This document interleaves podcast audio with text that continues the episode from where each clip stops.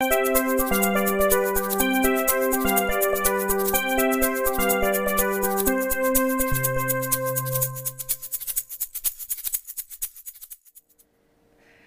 everyone! It's exciting times this week because it is officially episode 40 of our CRICKETher podcast. So that means that in episode terms, the podcast is nearly as old as you, Sid. Yeah, nearly. And also, we heard yesterday that Boris Johnson has cancelled Christmas. However, he cannot take my, my Santa hat away from me. So there you go. I'm still going to wear it, even if we're in tier four. Anywho, um, this week we are at the Edgbaston Foundation Ground in Birmingham, and stay tuned to find out why that might be the case. In the news this week, um, first up, South Africa have announced that they're going to be hosting Pakistan in three T20s and three ODIs. That's going to be coming up as soon as January. I guess, like all things at the moment, this is there's a big COVID permitting caveat hanging over it. Um, but good news, Raf. Definitely good news, actually. Yeah. Um, so in terms of women's international cricket, it's been the calendar's been a bit bare for the last few months, and the only boards who have actually hosted women's international series, I believe, are England and Australia. And we know that those are the two boards who are um, leading the way in terms of investment in the women's game. Um, so actually, to see Cricket South Africa get their act together in this way and invite Pakistan to tour is really positive. Um, I think there's been a lot of talk that actually a crisis like COVID um, at this point in time will actually um, has the potential to set back all of the countries beneath England and Australia even further because um, of those other countries. Um, like South Africa and Pakistan not having opportunities to play international cricket and therefore falling further behind. So this is a really positive situation for them. Um, obviously, there are you know there are uh, there's a lot of talk at the moment about um, India, for example, the BCCI not organising fixtures for the Indian women's team. Um, so we we did see those those women's T20 challenge matches um, linked to the men's IPL, didn't we? But that's all the India the Indian team have, have been able to play, um, and that's that's really worrying for them, um, given that they given that you know they were in the final of the World T20 in March, weren't they? And they seem to be making great strides, uh, but actually, if they don't get to play internationals, then things aren't going to keep going their way. So I think um, from South Africa and in, and and Pakistan's perspective, this is really positive. Um, and hopefully, it could potentially mean that some of these other boards, like the BCCI, sit up and pay and pay some attention and go, oh, maybe we should be doing that as well, especially as the um, 2022 World Cup gets a bit closer to being upon us. So it's good news, definitely. Cool. Okay, um, now talking of the 2022 World Cup, um, we have actually had the revised schedule for that announced this week. So it's obviously been delayed by a year from um, 2021 to 2022, and it's now going to be slightly later. It's going to be played across March and then just into April rather than being in February, March. Um, but what's the other news on that front, Sid?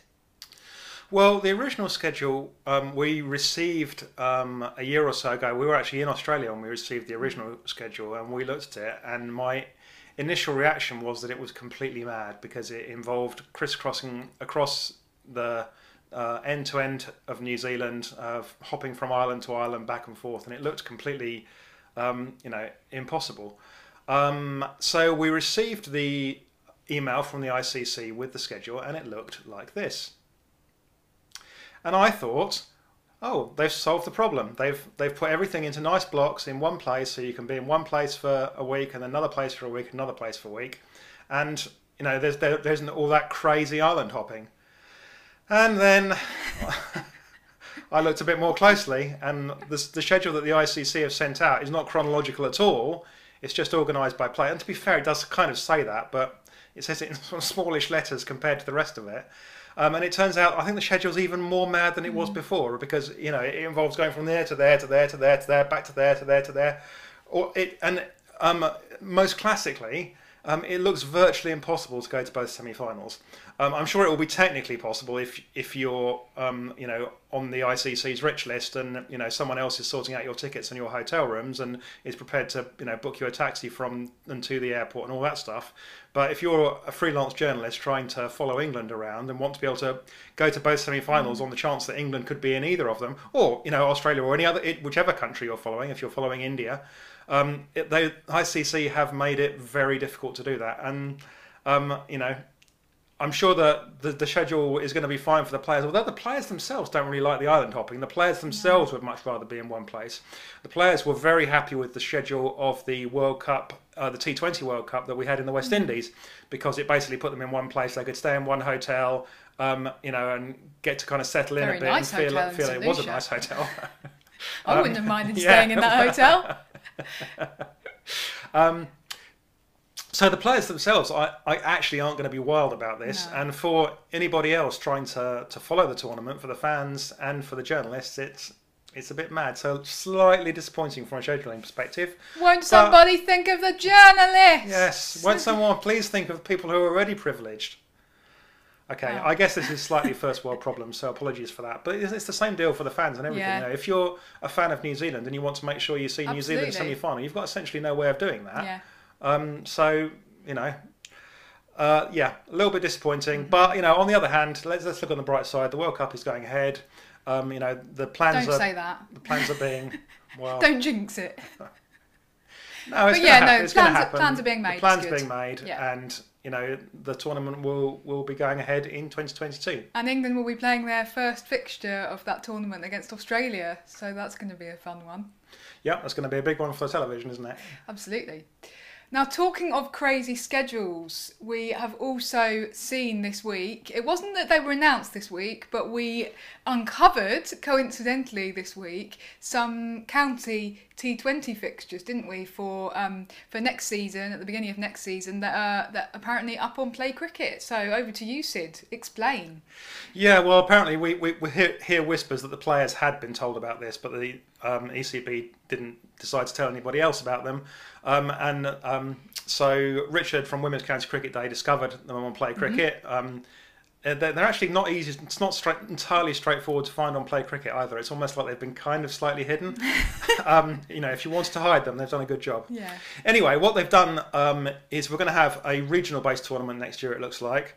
Um, so there's going to be basically four, four or five different regional tournaments. Okay. So there's one in the West Midlands, there's one in the North um, there's one in the south. There's one in the southeast. One in the southwest or something. Okay. Um, and um, it looks like there won't be any finals element to it, so it'll be purely regional based, and right. there'll be winners for each region. Uh, it whereas, appears from the fixture list. Whereas before it was divisions, wasn't it? So it would be Division yeah. One, Division Two, etc. Okay, so they've changed that. So they've changed that up, and then as a Berkshire fan, I went mm. looking for you know where Berkshire were going to be. So I looked in the South group, and they weren't in there, and I looked in the South East group, and uh, they weren't in there.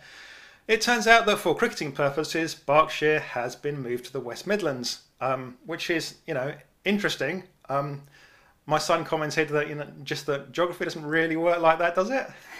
well, apparently it does, and no, it could no, be that's good news. It could be it, good though? news for us, yeah, because um, as you may have heard, um, most of the south of England yeah. has been put into tier four um, of coronavirus lockdown. Um, we're in the West Midlands now. Yeah, that's we're it. Not in tier four. No. So Screw you. That's how it goes. um, Excuse my French. Um, yeah, so um, that's going to be taking place right at the beginning of next season. This this county T20 fixtures, and so that's why we're at the Edgbaston Foundation ground, isn't it? Because it's our new it's home ground. New home ground. Hooray! Um, no, in all seriousness, um, I think this is actually quite exciting to discover these fixtures. I feel a bit cross that they haven't properly announced them. They haven't made a song and dance about it in the same way that um, that they have been about announcing all of the fixtures for the men's county championship next year. In the in the way that you know sometimes what we really need is as cricket fans to get us through the winter, particularly this one, which is going to be a whole new level of um, terribleness. I was going to say a rude word then, but um, yes. Uh, so you know, but they haven't they haven't announced them. They've just kind of hidden them, as you say, on Play Cricket. However, um, we didn't know that there were going to be any county fixtures, did we? And when I did my interview with with Jonathan Finch just after the Rachel Heyhoe Flint Trophy had concluded. He basically said, "Oh well, in our post-tournament review, we're going to be looking at that, and that's going to be one of the things that we that we consider because um, you know way back when, pre, before COVID had even been invented by a bat." Um, you know, the the ECB had originally said, well, we're going to have um, a stay of execution for T20 women's county cricket, and we are going to play it in 2020 and 2021. They didn't play it in 2020 because COVID intervened, um, and 2021 was very much up in the air. So this shows that there is going to be some women's county cricket, and and that's quite interesting in a way. And I just do wonder a little bit whether we're going to find ourselves in a kind of Brexit-esque situation whereby the ECB every year say, oh, we're going to review whether there's going to be any women's county cricket this year, and they end up concluding, yes, there is, because it's too difficult to try and put anything in its place um, and kind of abolish it completely. So we're in a little bit of a halfway house situation at the moment. Now, you know, for those of us who are fans of counties, you as a Berkshire supporter, that's probably good news. On the other hand, it's a kind of, it's a little bit of a half-assed situation. It means that some of the promised investment in club cricket is potentially going to get delayed because that was, of course, meant to be kind of supplanting the place of county cricket.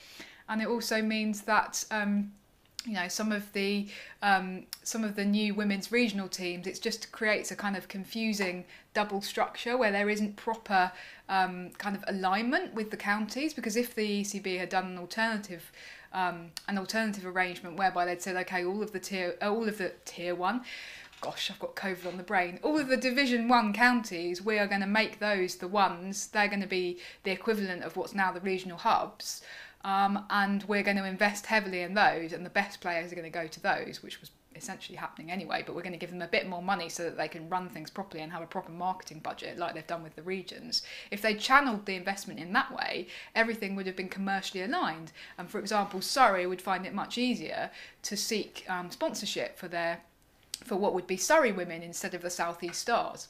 Um, and so, to some extent, as I say, it, we've created a halfway house situation that doesn't really please anyone and doesn't quite do what it said it was going to do on the tin.